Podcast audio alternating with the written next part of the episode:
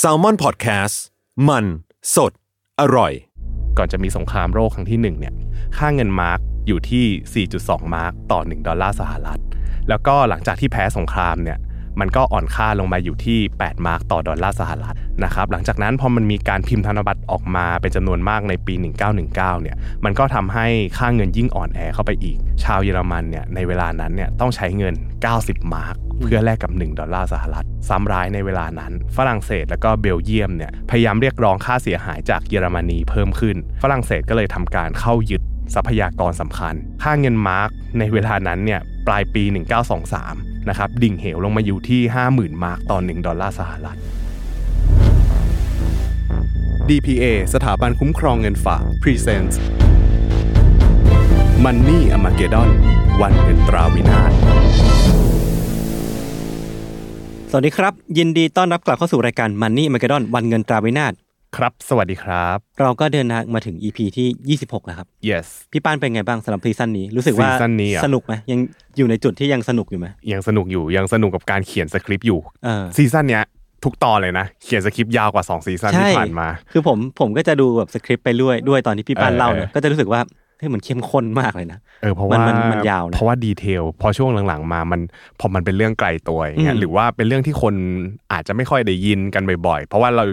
ช่วงซีซั่นแรกๆอะเราปล่อยตัวที่แบบเอ้ยมันเป็นเคสดัง ๆ ไปแล้วครับดังนั้นแล้วอะเวลาที่ research ข้อมูลมาบางอืมทีมันจะไปเจอข้อมูลที่ละเอียด แล้วเราก็รู้สึกว่าเฮ้ยอันนี้น่าหยิบน่ามาเล่าเล่าอะหยิบมาเล่าเออเออไหนๆก็ไหนๆคือพอเป็นพอดแคสต์อะคนก็พร้อมที่จะอยู่กับเราไปเรื่อยอืมๆเออมันก็เหมือนแบบอะพอดแคสต์กับหนังสือนี่มันคล้ายคลึงกันเหมือนกันนะ เออเราสามารถเล่าแบบเต็มที่ได้เลยโดยที่ใช่ไม่ต้องกลัวว่าคนฟังจะเบื่อหรือเปล่า เออ ก็คือเราเรามีเรื่องอะไรอย่างเงี้ยเราก็คิดว่าอืมเฮ้ยอันนี้มันจุดเนี้ยไม่เล่าไม่ได้ ถ้าอืมถ้าหยิบมาเล่าด้วยมันน่าจะสนุก มันอืมน่าจะทำให้เนื้อเรื่องสนุกขึ้นอะไรอย่างนี้ ครับผม ครับผม อะแต่แม้ว่าเลข EP ของเราเนี่ยจะเพิ่มขึ้นเรื่อยอืมๆ แต่ Money m a g e d o n เนี่ยก็ยังคงอยู่กับผู้สนับสนุนของเราคนเดิมคนดีคนเดิมครับใช่แล้วก็คือ DPA หรือว่าสถาบันคุ้มครองเงินฝากนั่นเองครับครับผมที่เขาเนี่ยพร้อมจะอยู่คุ้มครองเคียงข้างผู้ฝากในทุกช่วงเวลาครับใช่เลยด้วยวงเงินคุ้มครอง 1 ล้านบาทต่อหนึ่งสถาบันการเงิน ซึ่งก็ครับผมคุ้มครองทันทีมั่นใจทุกครั้งที่ฝากเงินได้เลยครับ ใช่เลยนะฮะก็ขอบคุณ DPA มาณที่นี้ด้วยนะครับที่ยังอยู่กับเราครับนะครับผมแล้วก็คิดว่าน่าจะอยู่กับเราไปเรื่อยอืมนะครับยาวๆกันไปครับๆใช่เพราะว่าเขาบอกแล้วว่าเขารัก น้องยศมากอืมนะฮะครับผมโอเคครับรักพี่ปั้นด้วยครับครับผมเขาน่าจะรักทุกคนครับโอเคอะวันนี้วิกฤตที่พี่ปั้นหยิบมาเล่าให้ทุกคนฟังคือวิกฤตอะไรพี่ครับ วันนี้เนี่ยเราจะขอย้อนประวัติศาสตร์กันหน่อย เพราะว่าวิกฤตเนี้ยมันเป็นวิกฤตที่จริง ๆ ก็มีคนพูดถึงอยู่บ้าง แต่ว่าถ้าหยิบมาเล่าโดย detail แล้วอะครับน่าจะไม่ค่อยมีคนรู้จัก กับอืมวิกฤตครั้งนี้มากอืมนะครับ ต้องเกริ่นก่อนว่าเวลาที่ประเทศหนึ่งเนี่ยอย่างที่เราเคยเล่าไปในหลาย ๆ EP ของซีซั่นก่อนๆหน้าเนี้ยครับครับเวลาที่แต่ละประเทศหรือว่าประเทศใดประเทศหนึ่งเนี่ยมีการดำเนินนโยบายผิดพลาดเนี่ยมันจะมีสภาวะหนึ่งเกิดขึ้นในระบบเศรษฐกิจครับ มันก็อืมคือ hyperinflation อืมนะครับซึ่ง hyperinflation เนี่ยมันเป็นสภาวะที่ระดับราคาสินค้า แล้วก็บริการเนี่ย จะเพิ่มสูงขึ้นอย่างรวดเร็ว แล้วก็รุนแรงด้วยครับนะครับคือถ้าเกิดว่าเราอ้างอิงจากดัชนีราคาสินค้าแล้วก็บริการต่างๆเนี่ยในนิยามของเศรษฐศาสตร์เนี่ยเขาจะบอกว่าไอ hyperinflation เนี่ยมันจะเกิดขึ้นก็ต่อเมื่อเงินเฟ้อเนี่ยมันเพิ่มสูงขึ้นกว่า 50%ในระยะเวลา 1-2 เดือนอืมพูดง่ายๆว่าของอะจาก 100 บาท จะอาจจะกลายเป็น 150 บาทของในระบบเนี่ยเออภายใน 1-2 เดือน ซึ่งมันเป็นการเพิ่มขึ้นที่รวดเร็วแล้วก็รุนแรงครับนะครับยกตัวอย่างเช่น อย่างที่เราเคยเล่าไปนะครับ อัตราเงินเฟ้อ79,600 ล้านเปอร์เซ็นต์ในปีอืม2008 ที่ประเทศซิมบับเว อันนี้ก็เวอร์เกินเนาะ หรือว่า 18,000เปอร์เซ็นต์ในเวเนซุเอลานะครับแล้วก็ที่เคยเล่าไปล่าสุดนะครับ95เปอร์เซ็นต์เงินเฟ้อ 95เปอร์เซ็นต์ที่ประเทศตุรกีนะครับรวมไปถึงในหลาย ๆ พื้นที่ทั่วโลกที่เรายังไม่ได้หยิบมาเล่าให้ฟังเนี่ยก็ยังมีเกิดขึ้นอย่างเช่นในประเทศอาร์เจนตินาหรือว่าเยเมนนะครับส่วนใน EP นี้นะครับเราจะขอหยิบเอา hyperinflation ของประเทศมหาอำนาจประเทศหนึ่งนะครับอย่างเยอรมนีนะครับมาเล่าให้ฟังเพราะว่าคิดว่า คนคงไม่มีใครรู้หรอกว่าในอดีตเนี่ยตัวประเทศมหาอำนาจที่ปัจจุบันเนี่ยเป็นผู้นำทางเศรษฐกิจ ผู้นำในหลาย ๆ ด้านนะครับมีอุตสาหกรรมการผลิตสินค้าคงทนติดอันดับท็อปๆเนี่ยมีมาตรฐานการผลิตสินค้าที่แบบโอ้โหยิ่งใหญ่มากมายนะครับทั้งเรื่องยานยนต์จักรกล เครื่องใช้ไฟฟ้าเคมีพันแล้วก็เป็นผู้ส่งออกเบอร์ต้น ๆ ของโลกในครั้งหนึ่งที่เคยส่งออกสินค้าแข่งกับ อเมริกาแล้วก็ญี่ปุ่นได้อย่างสูสีนะครับเยอรมนีเนี่ยเป็นเจ้าของแบรนด์ Mercedes นะครับ BMW นะครับ Siemens Bosch แล้วก็ Bayer นะครับก็หลายคนน่าจะรู้จักว่าเฮ้ยมันเป็นของที่มาตรฐานแบบ High Standard เลยนะครับครั้งหนึ่งเนี่ยประเทศเยอรมนีครับเคยต้องประสบพบเจอกับสภาวะเศรษฐกิจที่เลวร้ายมาก่อนนะครับแล้วก็มี hyperinflation เนี่ยที่เราเกริ่นไปเนี่ยเกิดขึ้นกับ สภาวะเศรษฐกิจของเยอรมันในช่วงนั้น ซึ่งสภาวะความเป็นอยู่อันเลวร้ายเนี่ยมันทำให้พรรคแรงงานสังคมนิยมแห่งชาติเยอรมนีหรือว่านาซีของผู้นำปีศาจอดอล์ฟฮิตเลอร์เนี่ยสามารถช่วงชิงโอกาสเนี่ยในการปลุกปั่นแล้วก็เรียกเสียงสนับสนุนจากประชาชนในยุคนั้นได้สำเร็จนะครับแล้วก็เป็นหนึ่งในสาเหตุที่ก่อให้เกิดสงครามโลกครั้งที่สองนะครับซึ่งเป็นสิ่งที่เยอรมนีตั้งใจจะให้เกิด นะครับวันนี้เนี่ยเราจะพาทุกคนไปสำรวจและก็สังเกตการสถานการณ์ hyperinflation ที่ครั้งหนึ่งเคยทำให้เศรษฐกิจของประเทศเยอรมนีเนี่ยเกือบจะล่มสลายแล้วก็ประเทศเยอรมนีเนี่ย เกือบหายไปจากหน้าประวัติศาสตร์นะครับความรุนแรงของมันเนี่ยจะทำให้ประชาชนชาวเยอรมันจะต้องอดอยากแร้นแค้นแค่ไหนนะครับความยากลำบากในการใช้ชีวิตในยุคนั้นเนี่ยมันเป็นยังไงบ้างนะครับสงครามโลกครั้งที่2เนี่ยมันช่วยแก้ปัญหาได้จริงหรอแล้วเดี๋ยวเราจะคุยกันต่อในตอนท้ายว่า อะไรที่ทำให้เขาก้าวจากจุดที่ติดลบเนี่ยก้าวขึ้นมาเป็นผู้นำทางเศรษฐกิจของโลกได้นะฮะก็คล้ายๆ บทเรียนประวัติศาสตร์ อันนึงเหมือนกันเพราะว่าเราเกินไปถึงนู่นเลยสงครามโลกครั้งที่หนึ่งครั้งที่สองจริง ๆ ผมว่าส่วนตัวผมว่าเกินมาแบบนี้น่าสนใจ เพราะว่าเวลาเราพูดถึงแบบสงครามโลกครั้งที่สองอะในฐานะยูซีแล้วกัน ผมก็จะพูดแต่ว่าแบบความโหดร้ายการทดลองในสงครามนาซีที่แบบโหดมากๆอะไรเงี้ยเนาะแต่ว่าก็เพิ่งจะรู้ว่ามันมีเหตุผลทางเศรษฐกิจ อืมซ่อนอยู่เบื้องหลัง ใช่ เออ ก็รู้สึกว่าน่าสนใจมาก เราจะเอามาเล่าให้ฟังว่าเฮ้ยเหตุการณ์เศรษฐกิจมันมีกลไกยังไงที่ทำให้ให้ที่ทำให้อดอล์ฟฮิตเลอร์เนี่ย สามารถปลุกกระแสประชาชนขึ้นมา แล้วก็ได้กลายมาเป็นผู้นำที่ทำสิ่งเลวร้ายที่ยศเคยเล่าไปในยูซีอะไรก็ตามนะครับ ต้องเท้าความไปถึงภูมิหลังความย่ำแย่ของเศรษฐกิจเยอรมนนีก่อนว่ามันมีจุดเริ่มต้นเนี่ยตอนแรกอะที่มาของเขาอะครับมาจากความพ่ายแพ้ในสงครามโลกครั้งที่หนึ่งนะครับตอนนั้นเนี่ยจริง ๆจักรวรรดิเยอรมันเนี่ยเป็นประเทศเล็กๆที่แบบจริงๆก็ใหญ่นะแต่ว่าเป็นประเทศที่กำลังเติบโตขึ้นมา นะครับ แล้วเขามีสิ่งที่เขามีเนี่ยคือคุณภาพของประชากรในประเทศนะครับ มีคุณภาพของนวัตกรรมต่าง ๆ วิทยาศาสตร์ อาวุธยุโทโธปกรณ์ แล้วก็แนวทางการใช้ชีวิตของคนในประเทศเนี่ยก็ค่อนข้างจริงจังนะครับ มันก็เลยทำให้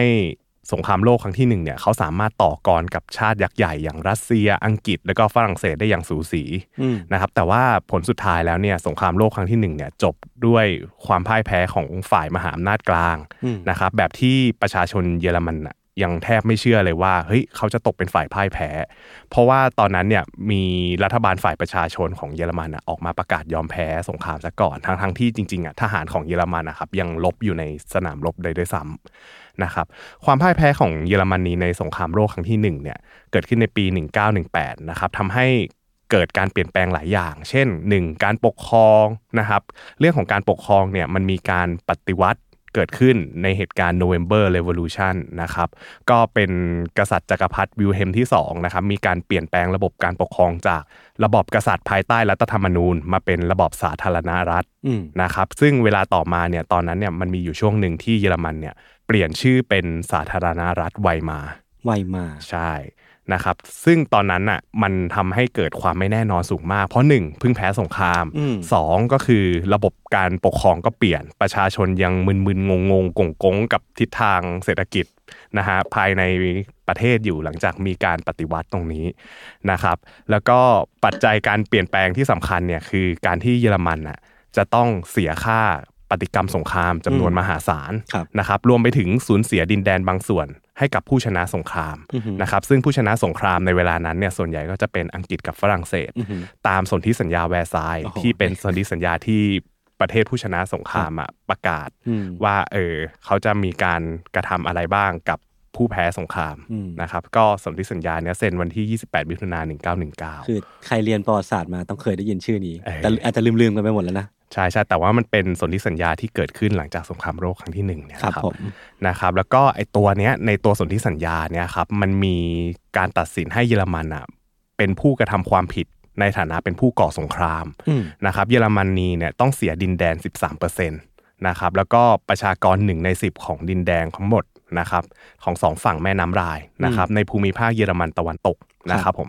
ดินแดนอาณานิคมของจักรวรรดิเยอรมันเนี่ยจะต้องตกไปอยู่ภายใต้การดูแลขององค์กรสันนิบาตชาตินะครับกองทหารประจำการของเยอรมนีเนี่ยจะต้องลดลงจาก1นึ่งแสนลายนะครับให้เหลือหลักหมื่น นะครับมันทำให้ตรงนี้ทหารเก่าตกงาน แล้วก็ไม่มีการรับทหารมาเพิ่มนะครับอาวุธยุทโธปกรณ์อะไรต่างๆเนี่ยถูกยึดไปหมด มันเหมือนเป็นการตัดแขนตัดขาเพื่อไม่ให้เยอรมนีเนี่ยกลับมาสยายปีกยิ่งใหญ่ได้เหมือนเดิม เพราะว่าถ้าสังเกตดูเนี่ยอ่าไวมาเนี่ยจะจะเหมือนกับว่ามีธงเป็นนกอินทรีเออเขาก็จะเชื่อว่าเขาเนี่ยเป็นผู้ยิ่งใหญ่นะครับก็เลยตัดแขนตัดขาไม่ให้เยอรมนีเนี่ยกลับมาสยายปีกได้อีก นะครับและที่สำคัญเลยเนี่ยคือในสนธิสัญญานะครับมีการสั่งให้เยอรมนีเนี่ยจะต้องจ่ายค่าปฏิกรรมสงครามเป็นจำนวน 26,900 ล้านมาร์กเยอรมันนะครับหรือว่าคิดเป็นเงินราวๆ3ถึง4หมื่นล้านดอลลาร์สหรัฐนะครับตีเป็นเงินไทยก็ 1.4 ล้านล้านบาทมันเยอะมากเลยนะใช่ใช่คือในยุคนั้นนะต้องบอกว่าอันนี้คือจำนวนเงินในยุคนั้น ถ้าเราเทียบเท่าแล้วเนี่ยในยุคนั้นเนี่ยมันจะเท่ากับทองคำประมาณ 1 0 0 0 0แสนตัน หนึ่งแสนตันหนึ่งตันก็หนึ่งพันกิโลก็เทียบแล้วเป็นหนึ่งร้อยล้านกิโลกรัม ซึ่งถ้าเอาไอ้ทองหนึ่งร้อยล้านกิโลกรัมอะคิดมาเป็นมูลค่าปัจจุบันนะครับคิดเป็น 2 ล้านบาทต่อกิโลกรัมแล้วกันนะครับเท่ากับว่าเงินก้อนนั้นในยุคนั้นน่ะที่ทางเยอรมันเยอรมนีเนี่ยจะต้องเสียค่าปฏิกรรมสงครามเนี่ยมันจะอยู่ที่ 200 ล้านล้านบาท โคตรมหาศาลนะคือมันเป็นจำนวนเงินที่แบบ เฮ้ยมันคิดไม่ออกว่าถ้าประเทศใดประเทศหนึ่งโดนอะเขาจะกลับมาเกิดได้ยังไง อย่างที่บอกว่าเขาต้องการตัดแขนตัดขาเลย จริงแบบว่าไม่ได้แบบไม่ได้ผุดได้เกิดแน่นอนอะเออแต่ว่าอันนี้เขาก็บอกว่าสามารถผ่อนเป็นงวดได้นะ แต่งวดเนี่ยปีละประมาณ 5,000 ล้านเหรียญสหรัฐเออก็ยังเยอะอยู่นะในยุคนั้นนะครับผมด้วยจำนวนเงินมหาศาลขนาดนี้มันสามารถทำให้เยอรมนีเนี่ยล้มละลายได้เลยนะครับ ต้องไม่ลืมว่าที่บอกไปตอนแรกว่านอกเหนือจากที่เขาจะต้องจ่ายเงินตรงเนี้ยเขาสูญเสียทั้งทรัพยากรคนสูญเสียทั้งดินแดน แล้วก็สูญเสียทรัพยากรสำคัญหลาย ๆ อย่างไปนะครับรวมถึงทองคำในคลังสำรองของประเทศด้วยนะครับประชาชนชาวเยอรมันเนี่ยรู้สึกว่าตัวเองเนี่ย ถูกเอาเปรียบมากจนเกินไปจากสนธิสัญญานี้นะครับแต่ว่าอย่างที่บอกเนาะว่าอีกมุมหนึ่งของผู้ร่วมทำสัญญาเนี่ยมันก็คือทำเหมือน อยากจะให้เกิดสันติภาพบนโลก เพราะว่าเขารู้สึกมองในในยุคนั้นเนี่ยมองเยอรมนีเป็นตัวร้ายนะครับถ้าเกิดว่าเราไม่เราไม่ทำอะไรกับเยอรมนีเนี่ยเดี๋ยวอนาคตเนี่ยเขาจะกลับมาทำสงครามได้อีก แต่หารู้ไหมว่าการทำแบบเนี้ยมันเหมือนเป็นการกดหัว แล้วก็บีบบังคับให้เยอรมนีเนี่ยจนมุม แล้วสุดท้ายเขาก็จะก้าวสู่ด้านมืดในเวลาต่อมานะครับ แน่นอนครับว่าเงินคลังสำรองนะครับ มันไม่เพียงพอกับการจ่ายค่าปฏิกรรมสงครามในเวลานั้น เพราะว่าเยอรมนีตอนนั้นเนี่ยยังไม่ใช่มหาอำนาจนะครับ เป็นเพียงประเทศที่กำลังเติบโต แล้วก็มีความสามารถอยู่นะครับ จะหาเงินมาใช้ส่วนที่เหลือเนี่ยก็ อาจจะทำได้ถ้าเขายังมีทรัพยากรเดิมๆอยู่ อย่างเช่นว่าถ้าเขายังมีโรงงานยังมีเหมืองยังมีนู่นนี่นั่นอยู่นะครับแต่ว่าการสูญเสียทรัพยากรเนี่ยมันทำให้เขาต้องจ่ายค่าปฏิกรรมสงคราม แล้วก็ไม่สามารถผลิต อะไรมาชดเชยตรงนี้ได้นะครับเหมือนกับว่าเงินออกแต่ไม่มีเงินเข้ามานะครับมันทำให้เศรษฐกิจเขาเนี่ยฟื้นตัวได้ยาก แล้วก็ถูกกดดันไม่ให้มีการเติบโตทางเศรษฐกิจได้เลยนะครับแล้วก็ประชาชนปากท้องประชาชนเนี่ยก็แย่ลงเรื่อยๆ แย่ลงเรื่อยๆนะครับดังนั้นแล้วสิ่งที่รัฐบาลเยอรมนีทำในเบื้องต้นนะครับก็คือการพิมพ์เงินออกมา เพื่อจ่ายค่าปฏิกรรมสงคราม จ่ายเพื่อให้ประชาชนนู่นนี่นะครับ แต่ว่าการพิมพ์เงินครั้งนี้มันไม่มีทองคำในคลัง backup ไว้ เพราะว่าทองคำหายไปหมดแล้วนะครับ ก็เหมือนเป็นการพิมพ์เงินออกมา เพื่อหวังจะแก้ไขปัญหาระยะสั้นให้ได้ก่อนครับนะครับ สกุลเงินในเยอรมนีตอนนั้นเนี่ยที่เป็นสาธารณรัฐไวมาร์ครับ ตอนนั้นใช้สกุลเงินมาร์กอยู่นะครับเงินมาร์กเนี่ยใช้มาตั้งแต่ตอนที่เป็นจักรวรรดิเยอรมันเลยด้วยซ้ำนะครับแล้วก็การพิมพ์ธนบัตรออกมาเนี่ยจริงๆเนี่ยอย่างที่บอกว่า ครั้งนี้มันมีการพิมพ์ธนบัตรออกมา แต่ก่อนหน้านี้ช่วงสงครามโลกครั้งที่1เนี่ยเยอรมนีก็เคยพิมพ์ธนบัตรออกมาด้วยนะครับแต่ตอนนั้นเนี่ยเขาทำโดยเชื่อว่าหลังจากที่ก่อสงครามอะเขาจะชนะสงคราม แล้วเขาจะสามารถหาเงินหาทองมาชดเชยตรงนี้ได้นะครับเพราะตอนนั้นเยอรมนีเนี่ยมีความมั่นใจในเทคโนโลยี แล้วก็ยุทธวิธีในการทำสงครามของพวกเขามากนะครับแล้วก็เชื่อว่าสงครามเนี่ยที่เขาก่อขึ้นมาเนี่ยจะทำให้เขาเนี่ยชนะในระยะสั้นได้นะครับแล้วก็ ทำให้เหมือนกับไม่ได้มีแผนสำรองเลยว่า ถ้าตัวเองเป็นผู้แพ้สงครามจะทำไงเอออันนี้คือแนวหนึ่งหนึ่งในสิ่งที่เราเห็นเลยนะคือแนวคิดเขาอะมุ่งมั่นมาก ๆ ว่า เอ้ยยังไงก็ตามเขาจะต้องเป็นผู้ชนะในสงครามโลกครั้งที่หนึ่งได้ แต่ว่าอย่างที่เรารู้กันครับว่าเหตุการณ์มันไม่เป็นอย่างนั้น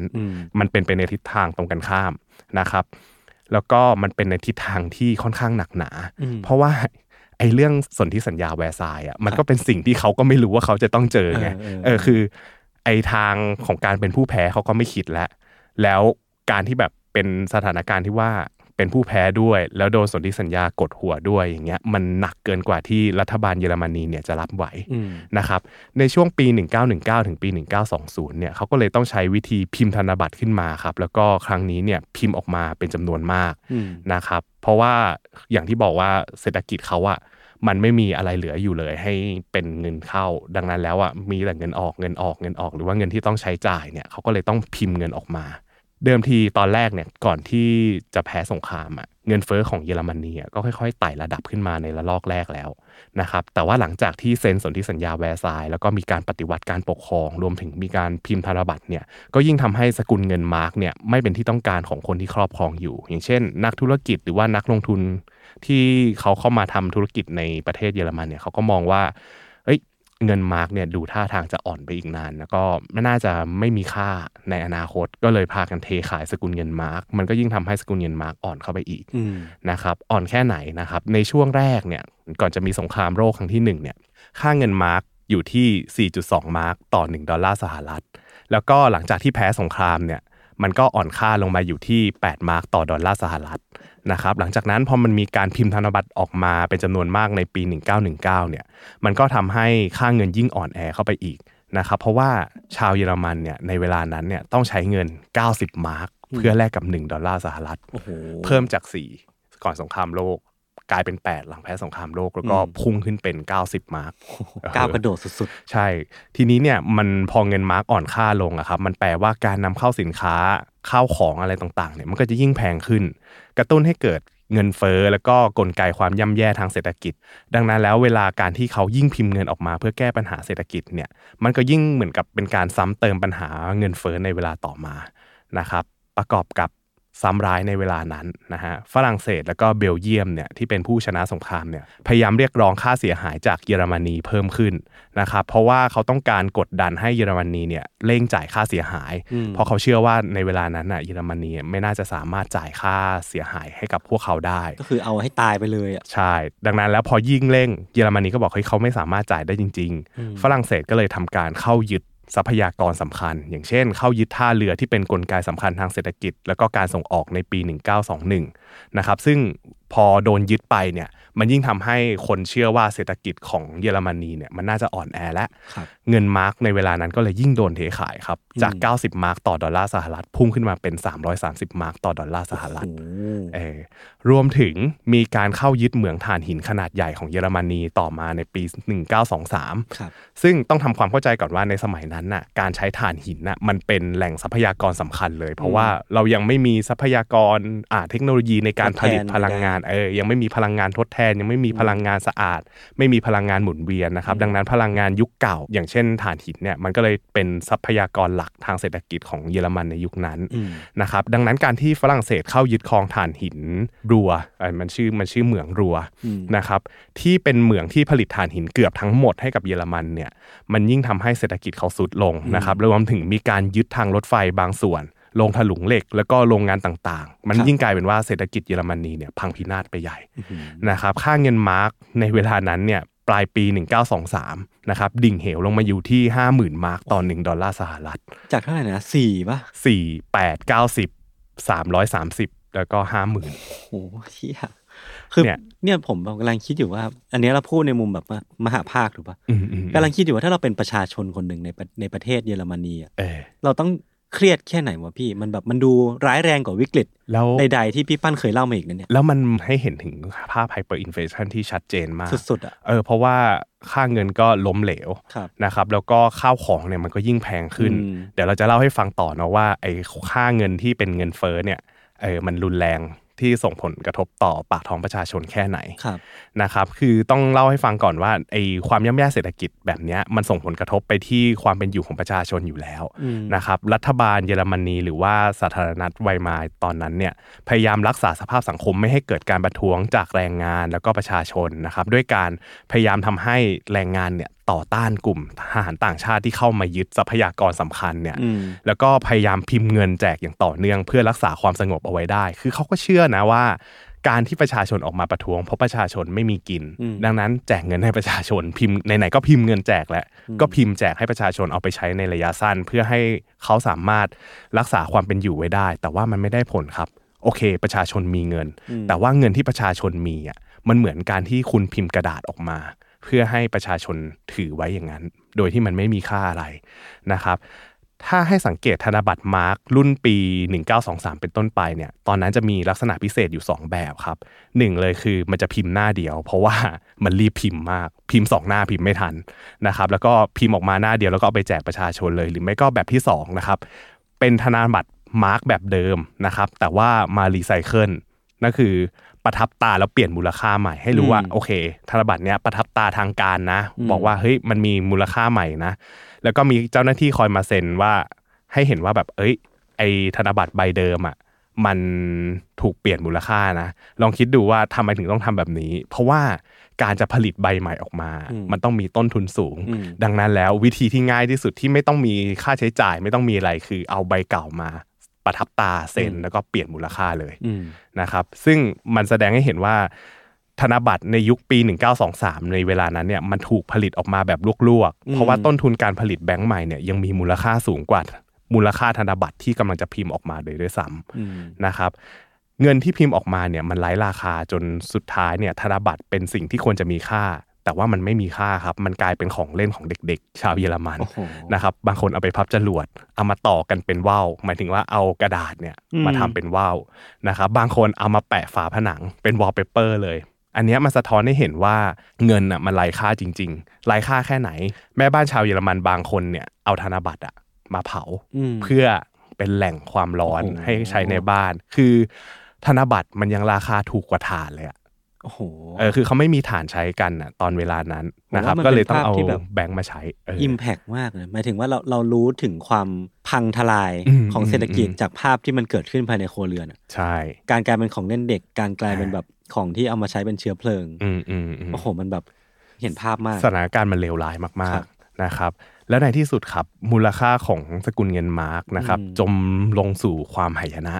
นะครับด้วยความไร้มูลค่าของมันเนี่ยประชาชนชาวเยอรมันเนี่ยต้องใช้เงิน4ล้าน2แสน1หมื่นล้านมาร์กนะครับก็คือพูดง่ายๆว่า 4 ล้านล้าน4ล้านล้านมาร์กเออเพื่อแลกเงิน 1 ดอลลาร์สหรัฐเออไม่ไหวว่ะจากสี่อะขึ้นมากี่เปอร์เซ็นต์เนี่ยหนักมากอะอืมอันนี้คือ ตอนนี้เรารู้แล้วว่าในปี 1923เนี่ยเยอรมนีเนี่ยไร้ค่าเลยนะครับค่าเงินของเขาเนี่ยเงินมาร์กเนี่ยไร้ค่าไปเลยนะครับ แต่ว่ามันไม่ใช่ว่าวิกฤตจะจมแล้วก็ทำให้ประชาชนสิ้นหวังเสมอไป เพราะว่าอย่างที่บอกว่าประชาชนเยอรมนีอะเขามีความเหมือนกับว่ายังเป็นคนเก่งอยู่อะเออประชากรยังมีคุณภาพอยู่นะครับในปี 1919 ถึงปี 1923เนี่ยรัฐบาลเยอรมันหรือว่าสาธารณรัฐ ไวมาเนี่ยพยายามพิมพ์เงินออกมาไม่หยุดก็จริงนะครับแล้วก็เกิดปัญหาเงินเฟ้อจริง ๆ เราเคยเล่าถึงการด้อยค่าในประเทศตุรกี การล่อนท่าของค่าเงินในประเทศตุรกี ตอนนั้นเนี่ย มันเกิดจากการดำเนินนโยบายการเงินที่ผิดพลาดของผู้นำเนาะแล้วก็เลยทำให้สกุลเงินเนี่ยก้าวเข้าสู่วิกฤต แต่ว่ามันไม่เหมือนกับเคสนี้ เพราะว่าการด้อยค่าของเงินในในประเทศตุรกีเนี่ยมันคือการด้อยค่าฝั่งการเงิน แต่ว่าฝั่งของเศรษฐกิจเนี่ยมันยังเดินหน้าได้อยู่เครื่องยนต์มันยังไม่ติดขัดนู่นนี่นั่นใช่ใช่มันยังมีมันยังมีเศรษฐกิจที่เขาสามารถหารายรับเข้ามาให้ได้อยู่ แต่ว่าเคสพิมพ์เงินของเยอรมนีเนี่ยมันต่างออกไปเลย เพราะว่า ตอนแรกเนี่ยมันเหมือนกับว่าเขาโดนตัดแขนตัดขาก่อน โดนสูญเสียทรัพยากรไป โดนให้จ่ายค่าปฏิกรรมสงครามอะไรต่างๆนะครับมันเลยทำให้เขาไม่มีอะไรที่จะกลายมาเป็นตัวกระตุ้นเศรษฐกิจให้กับเขาได้เลยนะครับราคาสินค้าในเวลานั้นเนี่ยอ่ามันปรับตัวขึ้นอย่างรวดเร็วนะครับราคาสินค้าที่ขายกันเนี่ยในร้านค้าปลีกอะครับถูกปรับ ขึ้นทุกวันทุกวันทุกวันหรือว่าแม้แต่ร้านอาหารเนี่ยในร้านอาหารจะไม่มีเมนู ไม่มีราคาบอกอยู่ เพราะอะไรเพราะว่าราคาของอะมันจะต้องขึ้นอยู่กับว่าวัตถุดิบที่เอามาใช้อะร้านมันซื้อมาเท่าไหร่ ณตอนนั้นด้วยเออดังนั้นแล้วถ้าสมมติเราไปฟิกว่าอะข้าวอะไรเดียวข้าวขาหมูเยอรมัน มันจะอยู่ที่หนึ่งร้อยมาร์กแต่ว่าของอะมันเข้ามาแพงกว่านั้น ดังนั้นเลยเขาก็เลยไม่สามารถจะกำหนดราคาได้นะครับ ก็มันทำให้ตรงเนี้ยเหมือนกับร้านอาหารบางร้านอะใช้วิธีประกาศราคาเลยว่า เอ้ย ตอนนี้อาหารราคาเท่านี้เท่านี้เท่านี้นะ แล้วก็ของราคาอาหารของร้านเขาว่าก็จะแพงขึ้นในทุกวันทุกวันทุกวัน ในช่วงวิกฤตเงินเฟ้อเนี่ยคนส่วนใหญ่ครับ มักจะได้ค่าจ้างวันละสองครั้ง เพราะว่าพอค่าจ้างออกมานะครับจู่ๆของราคาสูงไอ้ค่าจ้างที่ออกมาครั้งแรกไม่พอแล้วนะ เออต้องใช้ค่าจ้างครั้งที่สองเพิ่มที่มันเพิ่มขึ้นเนี่ยในการเอาไปจ่ายค่ากินอยู่นะครับข้าวยากหมากแพงเนี่ยมันก่อให้เกิดการประท้วงนะครับแล้วก็มีการอดอยากเกิดขึ้นในประเทศเป็นจำนวนมากนะครับเวลาจะซื้อของเนี่ยจากเดิมที่เคยพกถุงเงิน หรือว่ากระเป๋าสตางค์เนี่ยช่วงหลังๆมาเขาต้องแบกเป้ หรือว่ากระเป๋าเพื่อเอาธนบัตรบรรจุลงไปในนั้น แล้วก็เอาไปซื้อของ หรือว่าซื้อขนมปังเพียงไม่กี่ก้อน ความเลวร้ายตอนปี 1923เนี่ยราคาของขนมปังแถว 1โลฟเนี่ยอยู่ที่ 250 มาร์กนะครับก็จริงๆ ราคานี้มันถือเป็นราคาที่แพงมากแล้วจากปลายปี 1922 ซึ่งอยู่ที่ 160 มาร์กนะครับแพงขึ้นมา 56%แล้วในเวลาไม่กี่เดือนนะครับแบบนี้จริง ๆ อะ 56%อะมันถือว่าเรียกว่า hyperinflation ได้ละ แล้วเออใช่ ให้ยศทายว่าในปลายปี 1923 ที่เกิดอภิมหาวิกฤตเงินเฟ้อ hyperinflation เนี่ยราคาขนมปังแถวน่าจะอยู่ที่เท่าไหร่ ถ้าสมมุติว่าตอนแรกอยู่250 250ใช่ไหมอ่าแบบเวอร์สุดๆเลยนะสองหมื่นสองหมื่นตัวเลขแรกถูกนะครับ ราคาขนมปังแถวของสาธารณรัฐไวมาในเวลานั้นเนี่ย เพิ่มสูงขึ้นไปอยู่ที่สองแสนสองแสนยังยังพูดไม่จบสองแสนล้านมาร์กสองแสนล้านเลยสองแสนล้านจากสองร้อยห้าสิบมาร์กกลายเป็นสองแสนล้านมาร์กนะครับ แค่ขนมปังก้อนหนึ่งอะยังตัวเลขมหาศาลขนาดเนี้ย ไม่มีใครอยากอยู่เฉยแน่ๆเออรู้แล้วแหละว่าประชาชนอดอยากแพงแค่ไหนเออปี 1920 ถึงปี 1923 เนี่ยมันมีความพยายามประท้วงจากประชาชนหลายครั้ง เพื่อเรียกร้องให้รัฐบาลไวมาหรือว่ารัฐบาลเยอรมันเนี่ยเข้ามาดูแลปากท้องมากขึ้น แต่ว่าสุดท้ายรัฐบาลเยอรมันก็ยังพิมพ์เงินพิมพ์เงินพิมพ์เงินแจกอยู่เรื่อยๆ มันไม่สามารถทำอะไรได้ เพราะว่า ระบบเศรษฐกิจเขาพังไม่เป็นท่าเขาไม่มีทรัพยากรอะไร แล้วก็ประชาชนยิ่งพากันหยุดงานมาประท้วงเนี่ยมันก็ยิ่งส่งผลเสียต่อเศรษฐกิจเข้าไปใหญ่ ใช่ ดังนั้นแล้วรัฐบาลใบมาจะต้องพึ่งพาความหวังใหม่นะครับ ก็อย่างที่บอกไปว่ามันจะต้องมีคนเนี่ยเข้ามาดึงให้รัฐบาลเนี่ยหรือว่าประเทศเนี่ยก้าวหน้าต่อได้นะครับ แต่ตอนนั้นเนี่ยการเลือกตั้งในระบบประชาธิปไตยของ ไวมาเนี่ยมันเริ่มเป็นที่ไม่น่าศรัทธาแล้ว เริ่มไม่น่าเชื่อถือแล้ว เพราะว่าต่อให้เปลี่ยนการปกครองกี่ครั้งกี่ครั้งกี่ชุดกี่ชุด ก็ยังเป็นรัฐบาลผสมมาจากหลาย ๆพรรคไม่มีเสถียรภาพสักเท่าไหร่ นโยบายเศรษฐกิจก็เลยไม่เป็นชิ้นเป็นอันนะครับจนกระทั่งนะครับในช่วงที่ประชาชนกำลังสิ้นหวังเนี่ยเดือนสิงหาคมปี 1923 ครับ ประชาชนเยอรมันครับ ได้เลือกตั้งนายกรัฐมนตรีคนใหม่ขึ้นมา ชื่อว่ากุสตาฟสเตรเซอมันนะครับซึ่งเขาไม่ได้ดำรงตำแหน่งนี้นาน นะครับเขาดำรงตำแหน่งเนี้ยเพียง 109 วัน แต่ว่าบทบาทของสเตรเซอมันเนี่ยกลับมีผลสำคัญอย่างมากต่อเศรษฐกิจของสาธารณรัฐไวมาหรือว่าเยอรมนีในยุคนั้นเนี่ยสเตรเซอมันเนี่ยมองว่าค่าปฏิกรรมสงครามที่เยอรมนีเนี่ยต้องจ่ายให้กับผู้ชนะสงครามในเวลานั้นเนี่ยมันหนักหนาสาหัสเกินกว่าที่เยอรมนีจะรับได้สเตชัมันเดิมทีมีความสามารถเรื่องการทูต เขาเรียกว่ามีความสามารถในการออกไปพูดคุยเจรจากับชาติต่างๆ ต่างประเทศอะไรอย่างนี้ หลังจากที่ได้ก้าวขึ้นมาดำรงตำแหน่งนายกรัฐมนตรีเนี่ยเขาก็เลยออกไปเดินหน้าเจรจากับผู้ชนะสงคราม เพื่อขอลดค่าปฏิกรรมสงครามที่ต้องจ่ายนะครับแล้วก็ประเทศผู้ชนะสงครามที่เขาเดินหน้าเข้าหาเป็นหลักเนี่ยก็คือสหรัฐอเมริกานะครับ ซึ่งสหรัฐอเมริกาเนี่ยก็เป็นหนึ่งในผู้ที่มองว่าสนธิสัญญาแวร์ซายเนี่ยมันกดขี่และมันนีมากจนเกินไปนะครับสเตชันมันเนี่ยขอให้ทางสหรัฐเนี่ยช่วยเหลือด้านการเงินเพิ่มเติมด้วยด้วยการขอกู้เงินจากสหรัฐมาจ่ายค่าปฏิกรรมสงครามนะครับแล้วก็ขอให้สหรัฐช่วยเจรจาไกล่เกลี่ยให้กับทางฝรั่งเศส และก็อังกฤษเนี่ยยอมลดค่างวดเงินที่แบบจะต้องผ่อนจ่ายในแต่ละปีให้น้อยลงนะครับคือตอนปีแรกๆเนี่ยขอลดลงแล้วเขาแบบบอกว่าโอเค ถ้าสมมุติว่าวันหนึ่งเยอรมันเนี่ยสามารถ กลับมาได้เออฟื้นตัวได้เนี่ยในช่วงหลังๆเราขอจ่ายเพิ่มขึ้นละกัน ก็คือในช่วงแรกจ่ายน้อยแต่ช่วงหลังจ่ายเยอะแต่ว่าจ่ายจำนวนเท่าเดิมนะครับเออประมาณนี้นะครับเพราะว่าเศรษฐกิจเยอรมันเนี่ยต้องการฟื้นฟูก่อนที่จะพร้อมจ่ายนะครับนอกจากนั้นเนี่ยสหรัฐยังช่วยเหลือเยอรมนีอีกด้วยการเป็นลูกค้ารายใหญ่ ในการซื้อสินค้าต่างๆ จากเยอรมนี เพื่อช่วยให้เศรษฐกิจของเยอรมนีเนี่ยฟื้นตัวเร็วขึ้นนะครับซึ่ง ดูแล้วเนี่ยมันเป็นหนทางที่วินวิน เพราะว่าสหรัฐเนี่ยได้ใช้สินค้าที่มีคุณภาพจากเยอรมันนะครับแล้วก็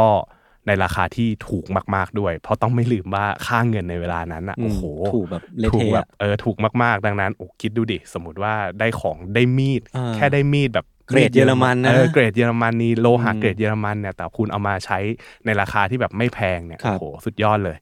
นะครับ นอกเหนือจากการเจรจากับสหรัฐแล้วเนี่ยยังมีการเจรจากับกลุ่มแรงงานด้วย คือสเตรเซอมันที่เป็นนายกรัฐมนตรีขณะนั้นเนี่ยก็เข้าไปคุยกับแรงงานในเขตอุตสาหกรรมรูร์ เพื่อให้เขาทำความเข้าใจว่าเฮ้ยหลังจากเนี้ยเราไม่จำเป็นจะต้องต่อต้านทหารต่างชาติ หรือว่าไม่จำเป็นจะต้องหยุดงานด้วยนะ เพราะว่าแรงงานเนี่ยถือเป็นนกลไกสำคัญของระบบเศรษฐกิจ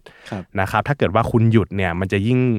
ก่อให้เกิดความเสียหายนะครับ ผู้คนเนี่ยจะเป็นจะต้องกลับมาทำงานเพื่อขับเคลื่อนประเทศไปด้วยกันนะครับต่อให้โดนเอาเปรียบจากต่างชาติ แต่ว่าการหยุดงานพร้อม ๆ กันเนี่ยมันไม่สามารถทำให้ชาติก้าวหน้าได้เลย ก็คือแบบมี direction ที่ชัดเจนนะเหมือนรู้ว่าแบบ เออ คือมันมันหนักหนาเว้ยมันลำบากเว้ยแต่การหยุดอยู่กับที่อะ มันไม่ช่วยให้คุณแบบหลุดออกจากตมนี้ได้ ใช่ ต่อให้คุณมาประท้วงอะมันเรา มันก็ไม่ช่วยทำให้เราได้ทำงานได้ดีขึ้น รัฐบาลไม่ได้ก้าวหน้าขึ้นจากการที่คุณหยุดทำงานเลย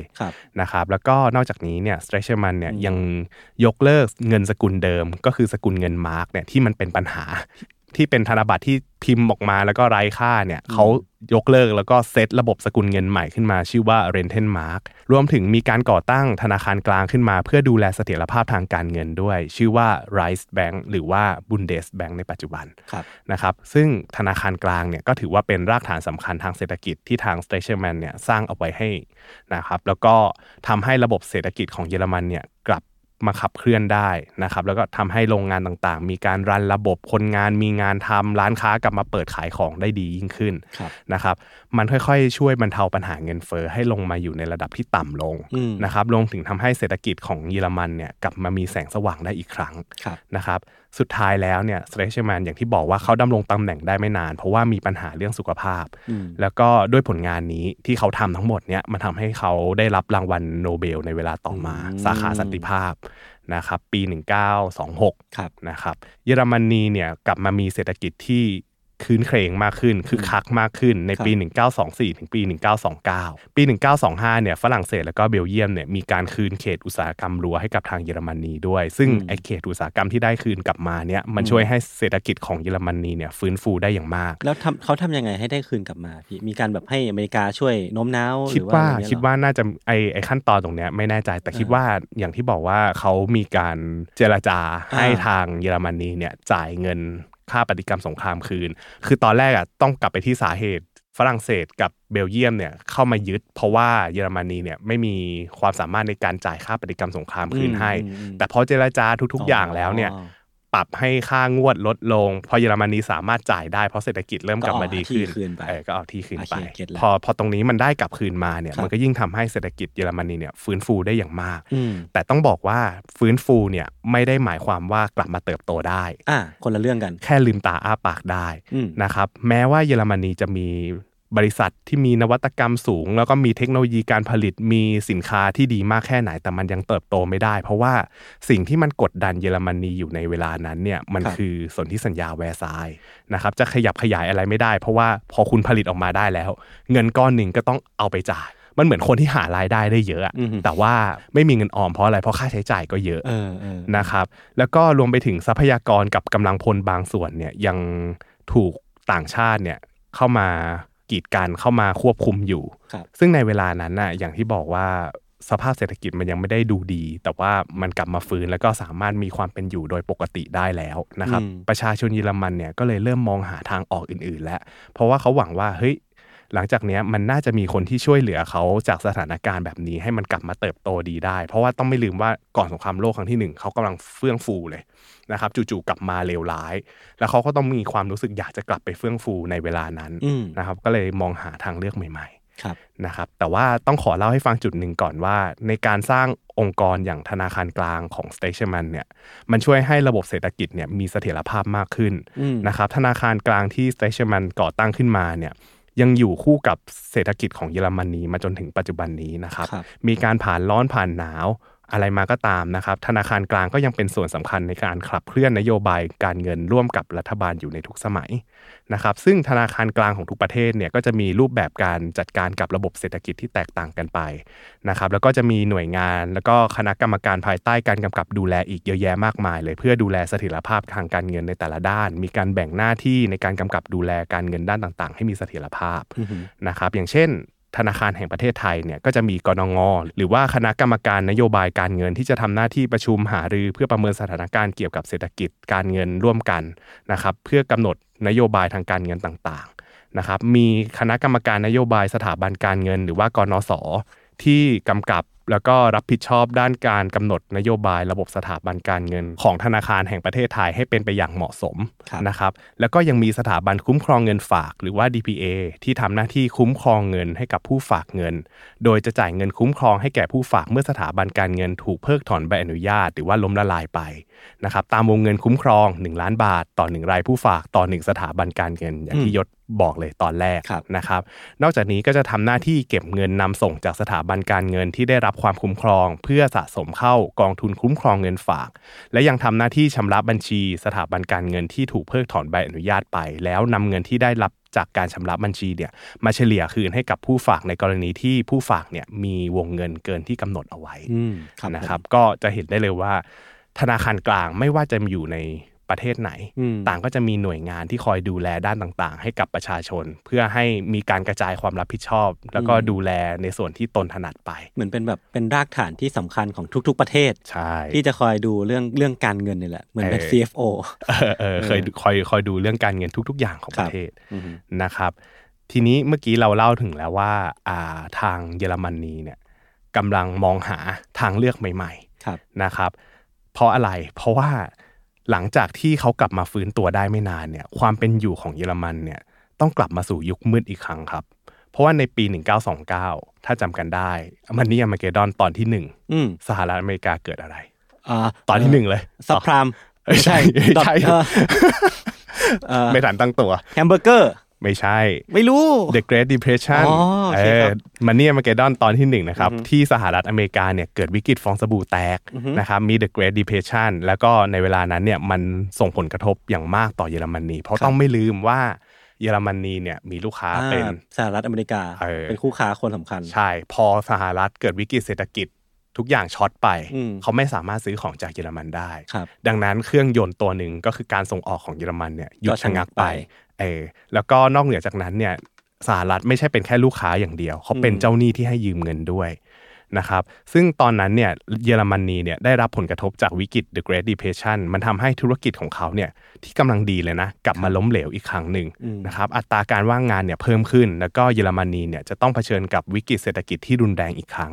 จริงอยู่ว่าการบริโภคภายในประเทศอะมันเริ่มกลับมาดีนะครับแต่ว่าอย่างที่บอกว่าเครื่องยนต์อย่างส่งออกเนี่ยมันหยุดชะงักไปดื้อเลย เพราะว่าอเมริกาเนี่ยเกิดวิกฤต The Great Depression นะครับทีนี้เงินเฟอ้อมันเริ่มกลับมาอีกแล้ว นะครับเศรษฐกิจภายในเยอรมนีเนี่ยก็ยังลุ่มลุ่มดอนดอนยังลูกผีลูกคนอยู่นะครับการจะหวังให้เศรษฐกิจกลับมาเติบโตเนี่ยมันต้องใช้วิธีอื่นนะครับ ซึ่ง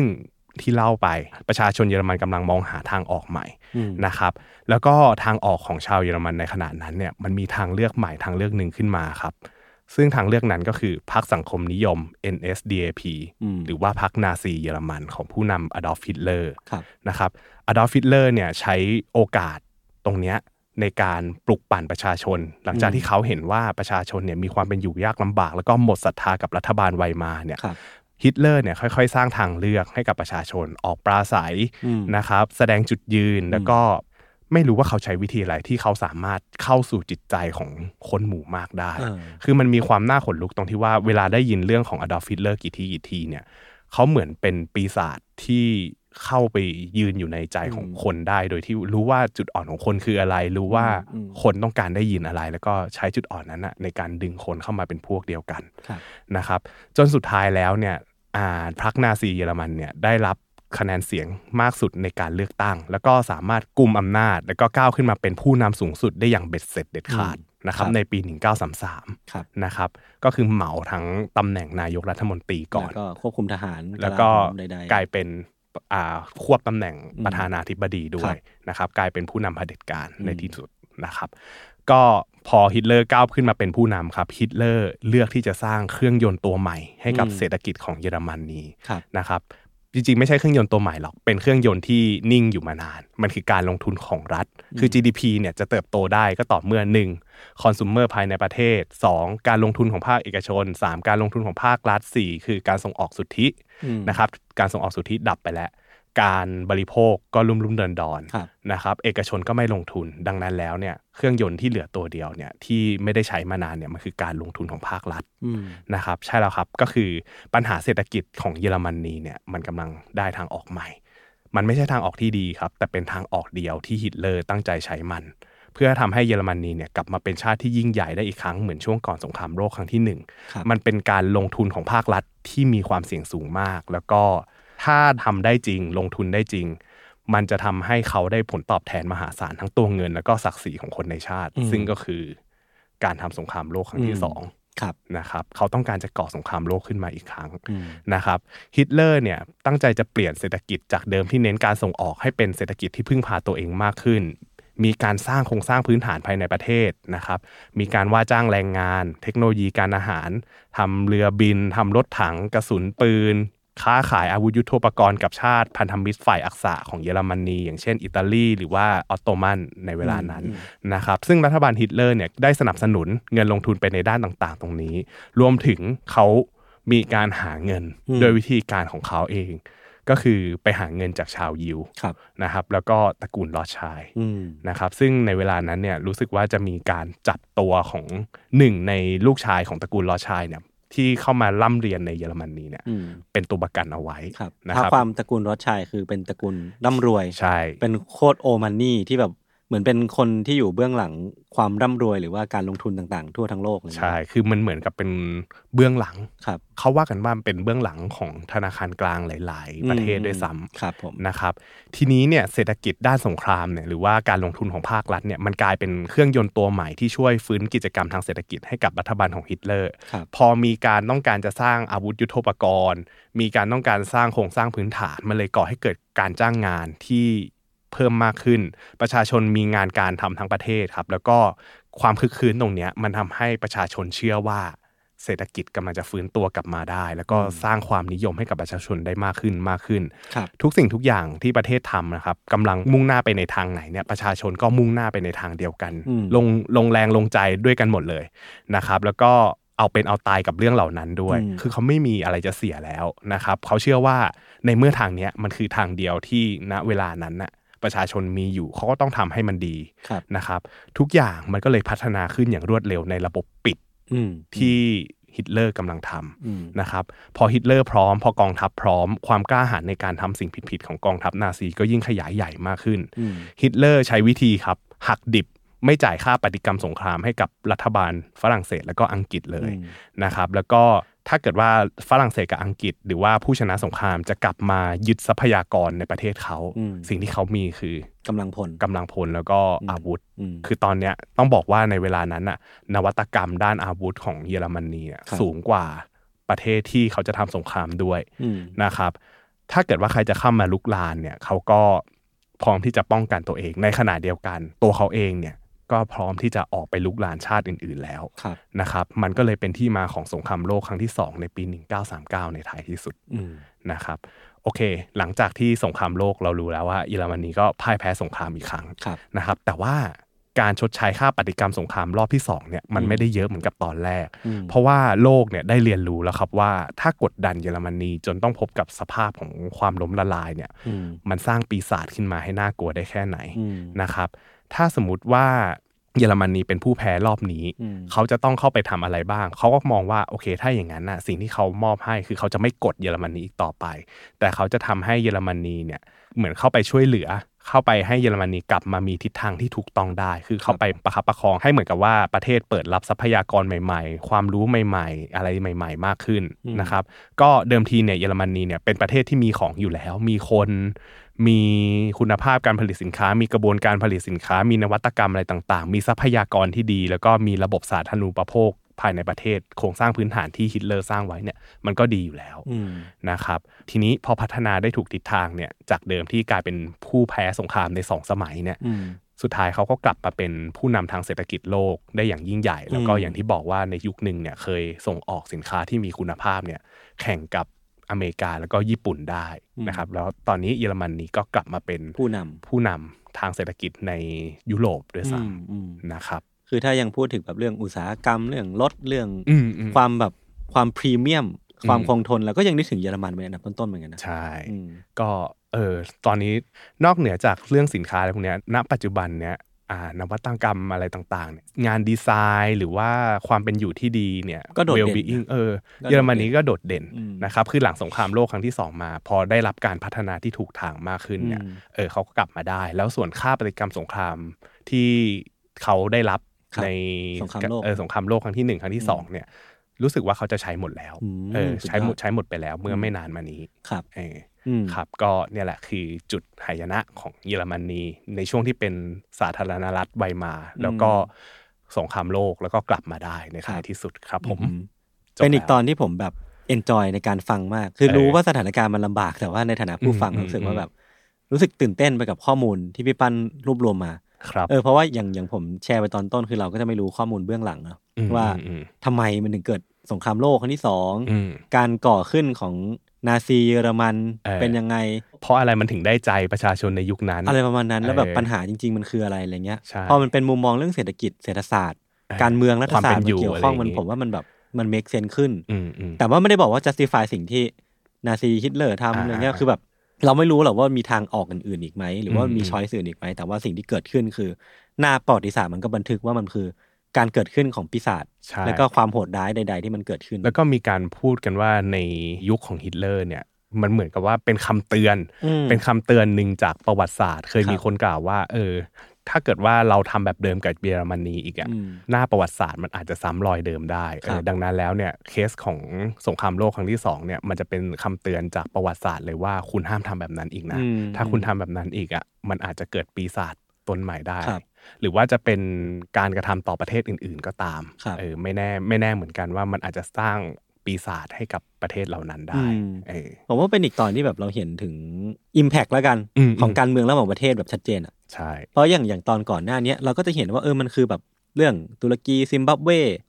อะญี่ปุ่นเองก็ตามครับมันคือผลกระทบที่เกิดจากความล้มเหลวทางเศรษฐกิจของประเทศอื่นแล้วมันโดมิโนมาใช่แต่เนี้ยมันคือแบบเชิงรัฐศาสตร์เชิงการเมือง เชิงสงครามอย่างเข้มข้นมากๆอะเอออันเนี้ยรู้สึกว่าถ้าเทียบรัฐศาสตร์มาด้วยอะอันเนี้ยเข้มข้นสุด เพราะอย่างตอน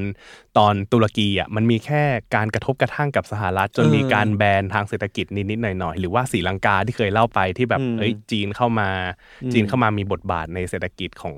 สีลังกามากอะไรอย่างนี้เออก็รู้สึกว่าเนี่ยมันคือรัฐศาสตร์แบบเข้มข้น แล้วมันได้ทำให้เห็นถึงแบบความเป็นมนุษย์ในแบบที่เรา develop มาแล้วมันมีความแบบการเมืองจ๋าจน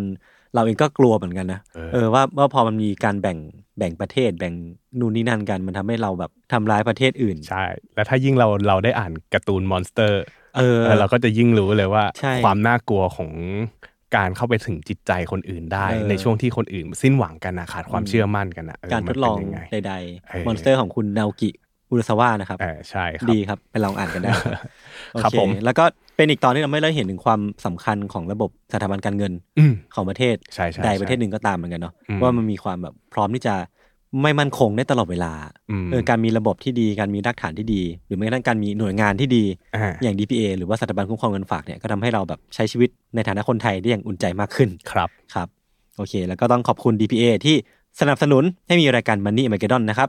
ก็ต้องติดตามกันต่อไปว่า EP หน้าพี่ปั้นจะเอาเรื่องอะไรมาเล่าอีก ได้ข่าวว่าสนุกยังคงเข้มข้นอยู่อย่างต่อเนื่องโอ้ซีซั่นนี้แม่งเข้มข้นจัดๆเลยว่ะเออมันเป็นซีซั่นที่พอพอเราทำมานานๆแล้ว เราเริ่มรู้แล้วว่าเข้ามือเออเราเราเราอยากจะไปหยิบตรงไหนมาเล่าให้ฟังบ้างอะไรอย่างเงี้ยครับผมโอเคงั้นวันนี้พวกผมสองคนก็ลาไปก่อนครับครับผมติดตามรายการของเราทั้งสองคนได้ทุกวันอังคารและพฤหัสบดีนะครับในทุกช่องทางของสมัครพอดแคสต์นะครับ สวัสดีครับ สวัสดีครับ